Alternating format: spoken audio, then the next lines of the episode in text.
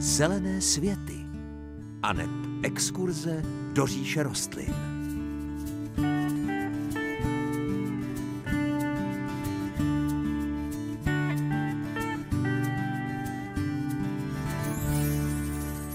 Dobré dopoledne vám všem. Je teprve druhý pátek letošního roku a my už se s Pavlem potkáváme osobně, abychom nastartovali letošní sezónu. Je to tedy znamení, že dnešní zelené světy proběhnou pěkně naživo. My jsme připraveni a čekáme na vás, na vaše dotazy, podněty a další milá slova. Příjemné páteční dopoledne vám přeje moderátorsky zahradnická dvojice Hanka Šoberová a Pavel Chlouba.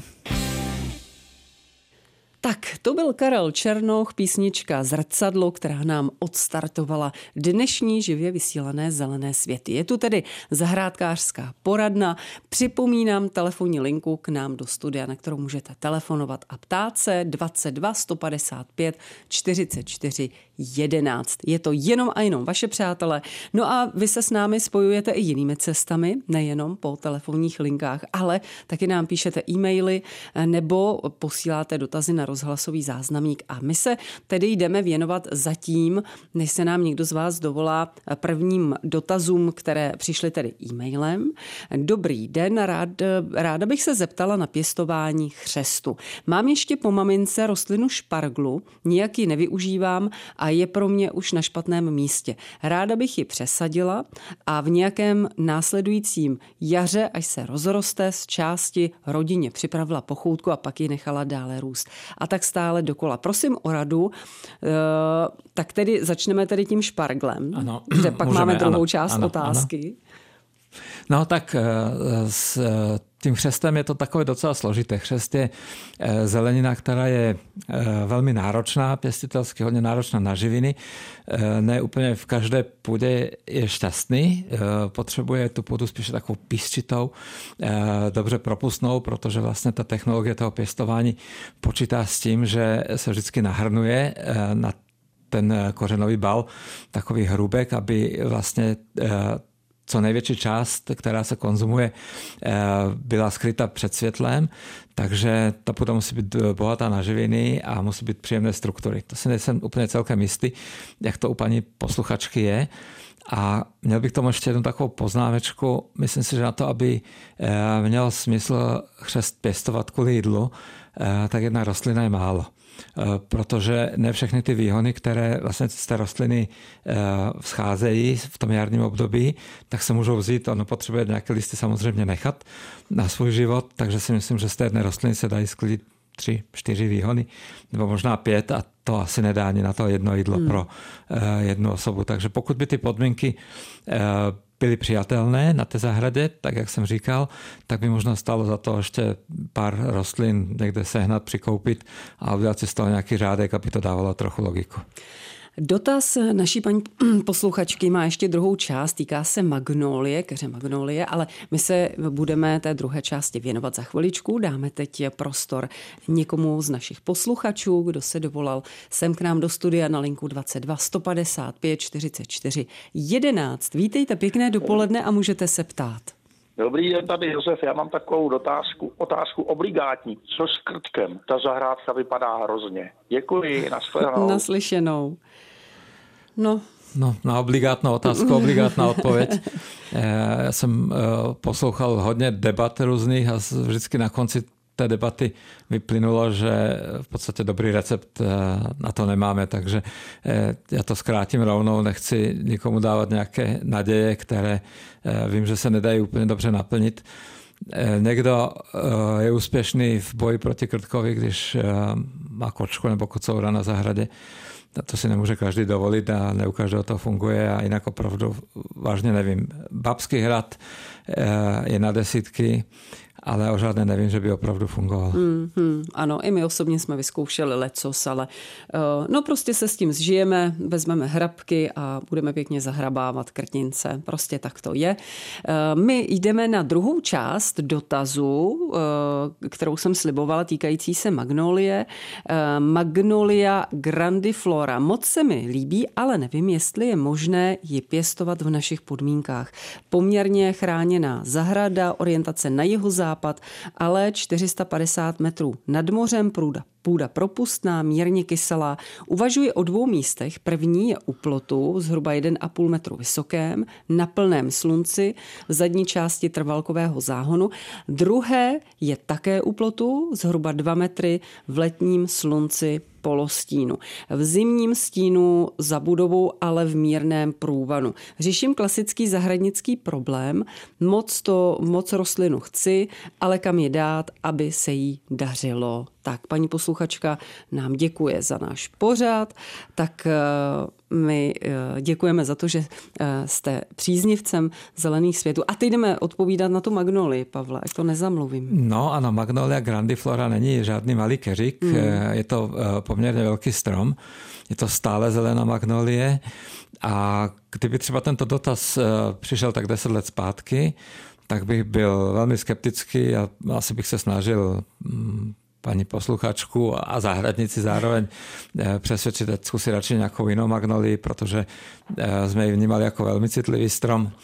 Možná, že jsme se i trošičku pletli, že vydrží tato magnolie víc, než eh, jsme si mysleli a, a také to asi souvisí se změnou počasí. Ty zimy jsou trošku jiné.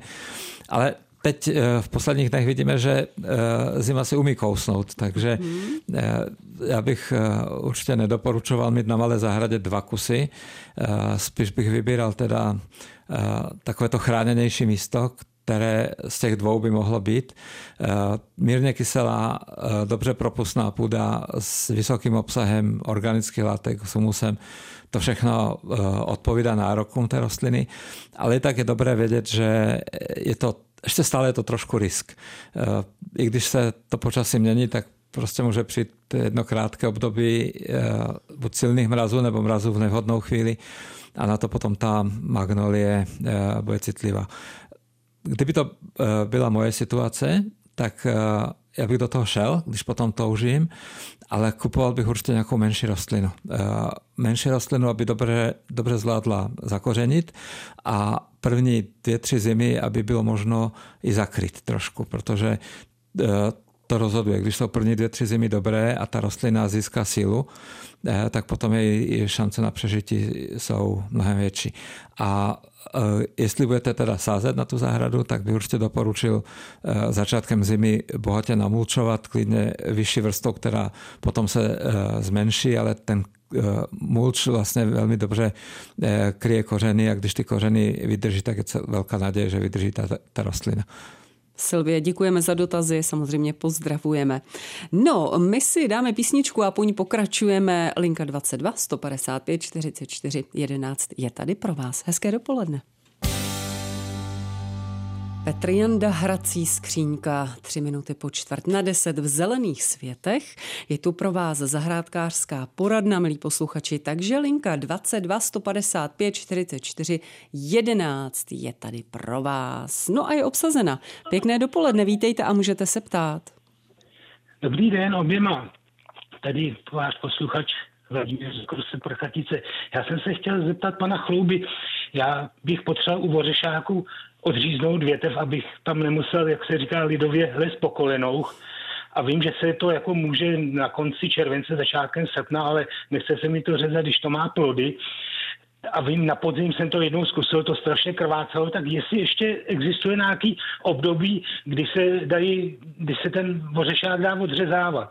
Děkuji za odpověď. Prosím, mějte se moc hezky, děkujeme za dotaz. Naslyšenou. Naslyšenou. Tak Pavle, kdy řezat ořešák? No já si myslím, hmm. že eh, nejlepší období je ještě o měsíc eh, dřív, než eh, řekl pan posluchač, na konci června, jak končí škola a začínají prázdniny, to je taková univerzální doba, kdy ten ořešák to rozhodně zvládne. Ale to už má také plody, že? Takže to, jestli, to, jestli se to udělá v červenci nebo v červnu, tak z tohoto hlediska to moc eh, nepomůže. Od některých kolegů vím, ale eh, sám to nemám vyzkoušené, že i v období, kdy už jsou mladé listy, eh, třeba někdy na konci dubna, že už to ta rostlina zvládá, ale to je vždycky pořád ta sama situace, že už to má nasazené plody, takže hmm. asi bude zapotřebí nad tím přivřít očko a, a říznout to v tu nejlepší dobu, tedy na konci toho června. Tak další dotaz, který nám přišel e-mailem, je od našeho posluchače Pavla. Tak, můj dotaz se týká dvou věcí. Jednak některých dutých plodin, jako je třeba v létě hrách, anebo potom na podzim a v zimě jablek a jejich jádřinců. A druhý dotaz bude potom na brambory. V obou případech jde o plíseň. Takže, když v létě sklidím hrách, někdy se mi podaří vypěstovat takový, že po otevření lusku, uh, lusky obsahují krásné v řadě vyskládané kuličky hrachu a jinak čistou zelenou tobolku a jindy je mezi kuličkami více nebo méně bílého chmíří. Vypadá to někdy, jako by byly hrášky ve vatě. Rád bych, aby se měly jako ve vatě, ale je to v pořádku a mají se dobře, nebo jde o plíseň nebo jinou chorobu. A pokud jde o chorobu, má vliv na kvalitu hrachu k jídlu? Ptám se proto, protože běžně se plíseň prostě schrábne nebo omije a potravina se jí, ale jsou lidé, kteří jsou citliví i na malé, i stopové množství plísně. Tak Pavle, co to může být? Pro mě je to, Hanko, těžká otázka. Já už jsem se tím zabýval včera, protože jsem ji okamžitě dostal od vás mailem a myslím si, že ani jednu e, z těch částí já nezodpovím úplně kvalifikovaně, protože to je trošku asi mimo můj obor. Přesně vím, o jaké bílé chmířičko se jedná, mm-hmm. o toho mhm. hrášku.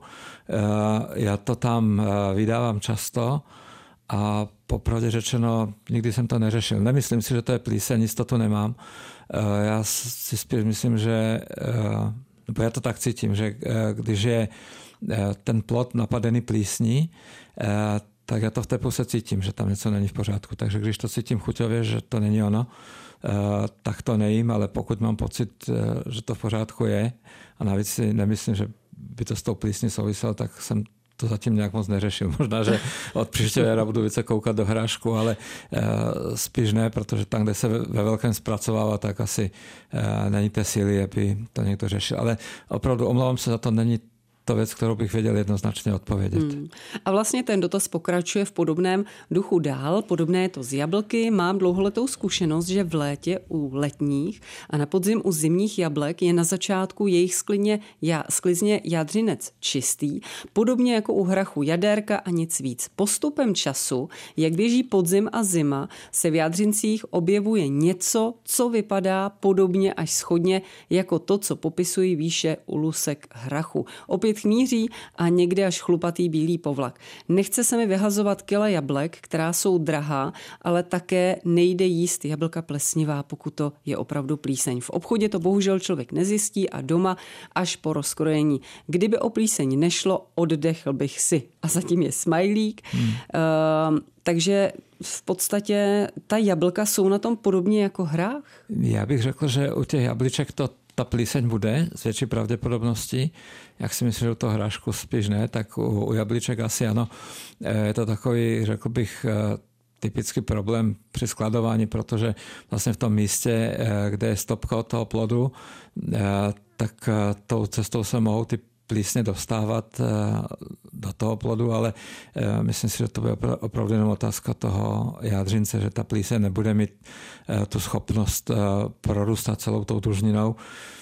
Mm, zase, kdybych na to já měl nějakým způsobem odpovědět a poradit, tak bych řekl prostě nejít při tom okusování toho jadřince až tak blízko a zbytek té družniny podle mě nebývá tou plísní obvykle poškozený. Hmm. Ale zase eh, opakuju, není to eh, věc, kterou bych měl nějak profesně podloženou. Eh, s tím tím jsem se nikdy zahradnicky nepotkal. Možná by to byl spíš možná dotaz pro nějakého hygienika, mm. který se zabývá hygienou potravin a kvalitou potravin, že by na to mohl odpovědět kvalifikovaně než já. Hmm. Potom vlastně je tady ještě takový dovětek. Další téma jsou brambory, jsou různé vady brambor, které pozoruje a opět nevím, zda jde o plíseň nebo ne a nakolik tyhle vady ovlivňují kvalitu bramborky, konzumaci. Dozvěděl jsem se, že vzniká například fusiliová plíseň, části hniloby, pak zašednutí a začernání dužniny. U zašednutí jde údajně o reakci škrobu na tlak při skladování a brambory jsou v pořádku k jídlu, ale jinak nevím. Tak pan posluchač to eh, zjevně má poměrně důkladně nastudované. Jinak u všech popsaných případů vycházím z toho, jak se říká, že jakmile je v potravině plíseň, je jí kontaminována celá potravina. Eh, je to ale opravdu tak i u ovoce a zeleniny. Eh, tak pan posluchač ještě přikládá nějaké fotografie. Děkujeme moc za ten dotaz.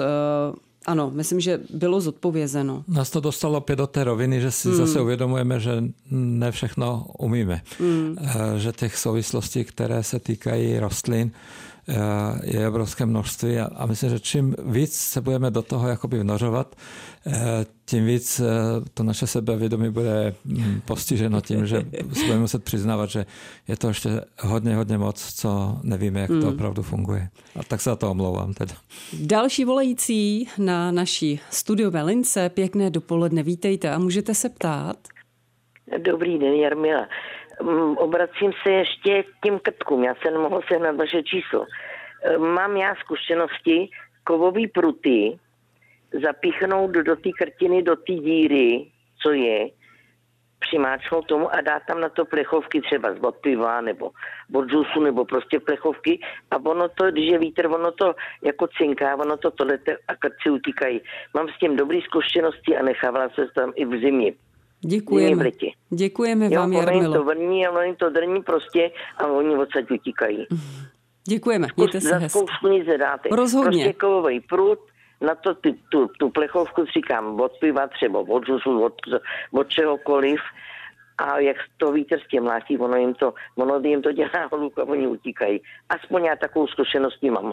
Děkujem. Děkuju. Mě, Mějte se já moc se nemohla sehnat vaše číslo, víte, tak proto volám také dlouho. Já ho většinou opakuji celý pořad, tak možná vám no uniklo. Jo, no, tak já jsem to pustila později už. Hlavně, že jsme přesně. se spojili. Děkujeme za tu radu. Jo, jo. Mějte se pěkně, ne, naslyšenou. Ne, Naschledanou. Tak Pavle.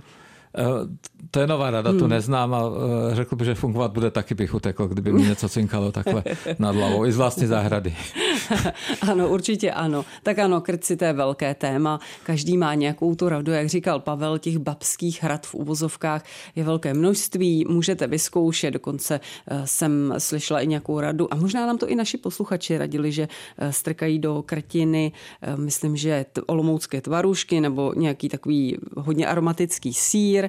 Otázka, jestli by krtkovi nechutnal, naopak, jestli ho nepřitáhneme. Krtek uteče, přijde potkan. Přesně tak, natáhneme zase uh, jinou zvěř. Takže uh, linka 22 155 44 11, opakuji, raději pro vás, kdož nesedíte od počátku u vašich rozhlasových přijímačů, pokud byste měli jakýkoliv dotaz, připomínku, poznámku, reakci, tak určitě neváhejte a zavolejte nám. Teď ale písnička.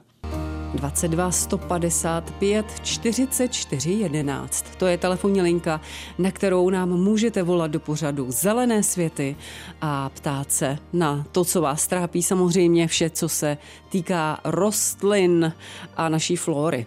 E, další z vás je na lince, tak pojďme se věnovat vašemu dotazu. Pěkné dopoledne, vítejte a můžete se ptát.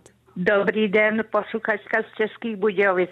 Měla bych takový dotaz v loňském roce jsme si nakoupili pnoucí fazole, nasadili a na sáčku bylo bílé pnoucí fazole. Jaký obdiv jsme zjistili, když nám potom všechny byly černé plody, jako jestli je to jedlý, nebo se tam omylem dostala nějaká jenom okrasná rostlina. Hmm. A pak bych měla druhý dotaz, eh, po, co nasadit nejlépe po bramborách. Nemáme tolik moc e, prostoru a tak jestli tam dát zeleninu jako kořenovou nebo jo, děkuji mm, vám. Prosím, mějte se hezky, na, naslyšenou. Na, nasledanou.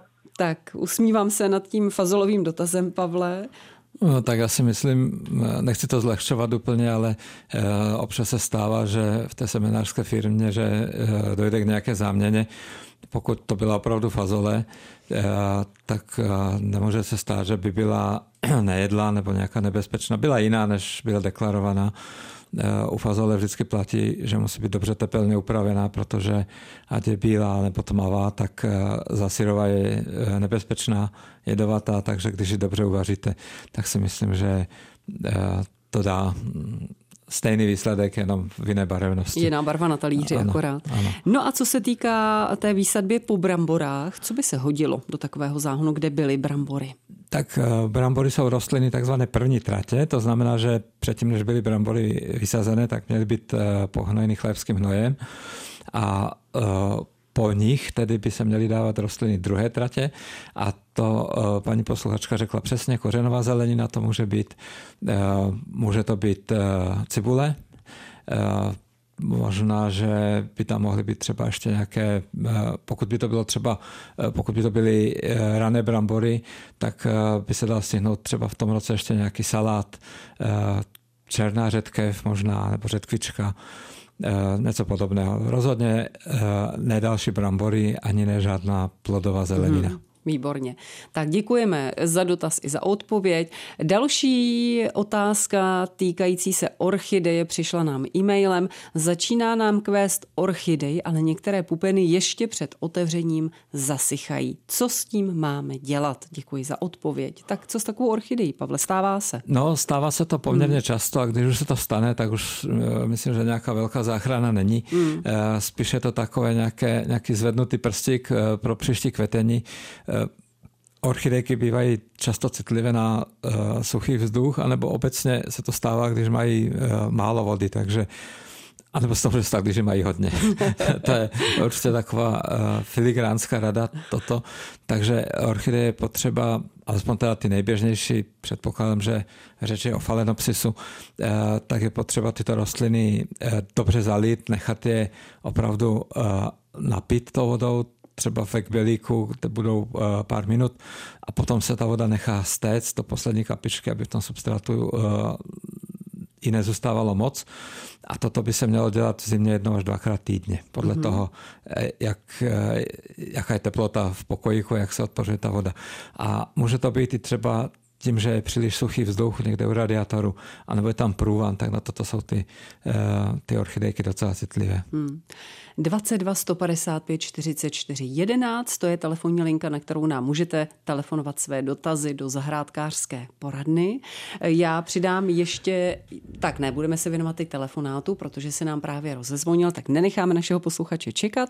Pěkné dopoledne, vítejte a ptejte se. Dobrý den, tady posluchačka z Jindřichova Hradce. Já mám takový dotaz. Dostala jsem od vnučky bromelii a teď, jak ten květ mi pomalu usychá, a je to taková, já nevím, taková nezdravá, jako nezdravou barvu má a já nevím teda, co s ní dělat. Dala jsem jí, co mi to přivezli, tak je pořád na stejném místě, zalejvám jí hrozně málo a, aby to, a když to proteče dolů, tak jako eh, hned to dám z té misky pryč a tak opravdu nevím, co s tím mám dělat. A jinak ještě, jak jsem vám tam volala ohledně té vánoční hvězdy, tak mi vydržela až do letoška do dubna, vykvětla takovýma růžovýma kytičkama a pak se položila, jako kdyby se se mnou rozloučila. tak, takže, hmm. tak jo, děkuji moc a čekám na odpověď. My děkujeme, mějte se moc hezky naslyšenou. Já bych začal z druhé strany, mm-hmm. jestli dovolíte, Hanko. Do dubna je dobrý výsledek docela. Výborný u té, výsledek. U té vánoční hvězdy, protože eh, to je opravdu rostlina, která, mm, je to taková hejsavka. Někdo s ní nemá problém, eh, někde ty problémy prostě jsou pořád. Eh, ono chce se to dobře naučit, ty zalévat, jako být na ní trošku tvrdší neuškodí, protože lépe si poradí s malým suchem než s nadměrnou vlhkostí. Ale nebudeme teď probírat Vánoční hvězdu, počkáme s tím zase až do příštích Vánoc. Podíváme se na tu bromeli. S bromeliem to může být někdy velmi složité, protože některé typy e, jsou vysloveně vnímané jako krátkověké rostliny. I o to producenta eh, se eh, nedá dozvědět žádná velká rada, protože často bývají ty rostliny načasované zahradnické, aby vykvetly. Eh, pro ty pěstitele je to velmi důležité, aby to proběhlo, protože to mají plný skleník a musí to prostě v jednu dobu nastoupit. Takže u některých těch druhů není úplně jednoduché ty rostliny udržet při životě a na to, že dovést k nějakému dalšímu kvetení třeba za rok, ale u bromely obecně platí, že se zalévá eh, tak, aby voda se nalila do těch listových ružic. Tam jsou takové jakoby bazénky a ta voda tam zůstane dlouhou dobu. Dokonce v pralesích, kde bromelie žijí, tak v těch listových ružicích se přizpůsobili k životu některé druhy živočichů a nežijou nikde jinde na světě, jenom, jenom tam prostě v tom bazénku některé druhy žabek tropických třeba. Ale eh, zkuste to tak, jako nezalévat uh, tu půdu, aby neuhnívali kořeny, ale uh, nalít vodu jenom uh, do té uh, listové ružice. Samozřejmě, že pokud ta rostlina má málo světla, nebo jsou ty podmínky úplně jiné, než na které je zvykla, uh, tak uh, tu živou barvu nezíská a bude pomalinku Eh, na odchodu, ale pokud se tak stane, že vám opravdu odejde, tak to neberte jako osobní eh, selhání nějaké nebo vlastní neschopnost. Je to prostě dej, který v té přírodě je takto nastavený a nedá se s tím potom už moc dělat. Hmm. Je to další dotaz. Pěkné dopoledne. Vítejte a můžete se ptát. Dobrý den, tady posluchačka z Bechyně. Eh, chtěla bych se zeptat pana Chlouby.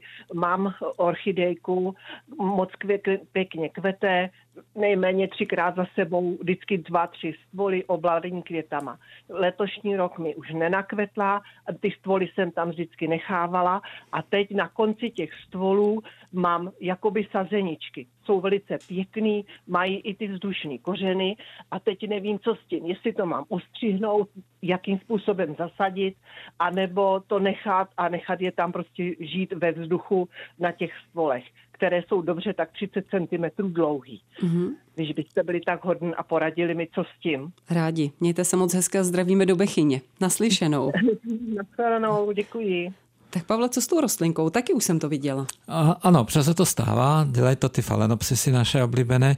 Eh, pokud eh, ty mladé rostlinky už mají těch kořenů dostatek, eh, ne třeba dva centimetrové, ale že už je jich tam víc, tak to můžete klidně ustřihnout a hned vsadit do orchidového substrátu, který vlastně tvoří zejména kůra a potom nějaké šupinky, buď z kakaových plodů nebo rašeliník, mech to by mělo hned fungovat, ale eh, někdo eh, nemá vždycky trpělivost čekat na ty vzdušné kořínky, tak ta rostlina se dá taky vlastně eh, vysadit okamžitě, ale ten celý květinačistou rostlinou by se měl přetáhnout igelitovým sáčkem, aby tam byla stoprocentní vlhkost vzduchu, aby ta rostlina nestrácela vodu a stihla ty kořínky udělat dodatečně až na tom místě. A pak už se jenom těšit z, vlastně, z vlastnoručně vypěstované orchideje, tak zase o to větší radost. Ano, ten pocit musí být moc fajn.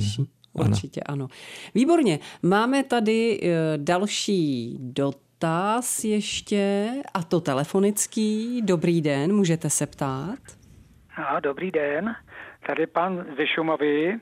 Pěstujeme brambory, hnojím, nehnojíme a dáváme jenom listí a trávu a když se nám urodí brambory, tak je máme prošpikovaný takovýma dírkama. Co to může dělat? Hmm. Takovou mhm. mám prozbu.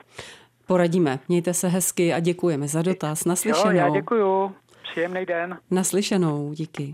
Tak, co to může být, Pavle? Uh, tak ještě k těm bramborám mm. nehnojeným. Oni jsou vlastně hnojené, protože e, tráva, listy, to jsou e, taky živiny.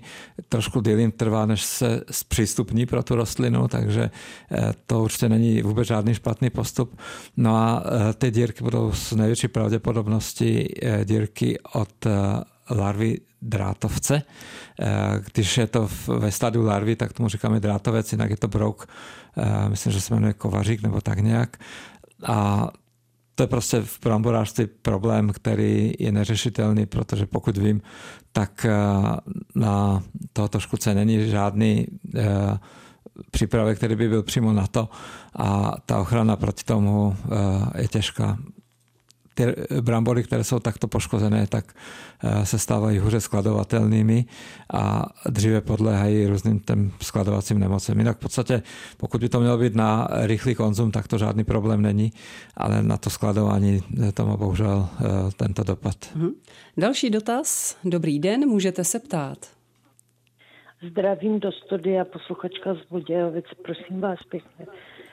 Takový dotaz mám Monsteru variegatu krásně mi rostla, byla moc vysoká, tak jsem ji chtěla zmladit a jak jsem ji zmladila a na kořeny samozřejmě chytila a tak dále. Všechno bylo v pořádku, ale začaly hnědnout listy. Mm-hmm. Co s tím? Tak, pokusíme se. Děkujeme za dotaz. Děkuju, Mějte děkuju, se hezky. děkuju. Naslyšenou. Nashledanou. Tak Monstera Pavle, co s ní? Hmm, přemýšlím, eh, co bychom možná mohli poradit. Eh, možná, že to bude reakce na eh, tu zmenšenou listovou plochu. Já bych zkusil zalit monsteru lignohumátem. To je vlastně takový vitalizující přípravek přírodního původu, který vlastně vylepšuje schopnost fotosyntézy, transport živin a proudění živin tou rostlinou a uh, já lignohumat považuji za takový uh, acylpirin pro rostliny. Je to prostě věc, kterou uh, vždycky chci mít doma pro podporu vitality, když jsou tyto uh, krizové situace.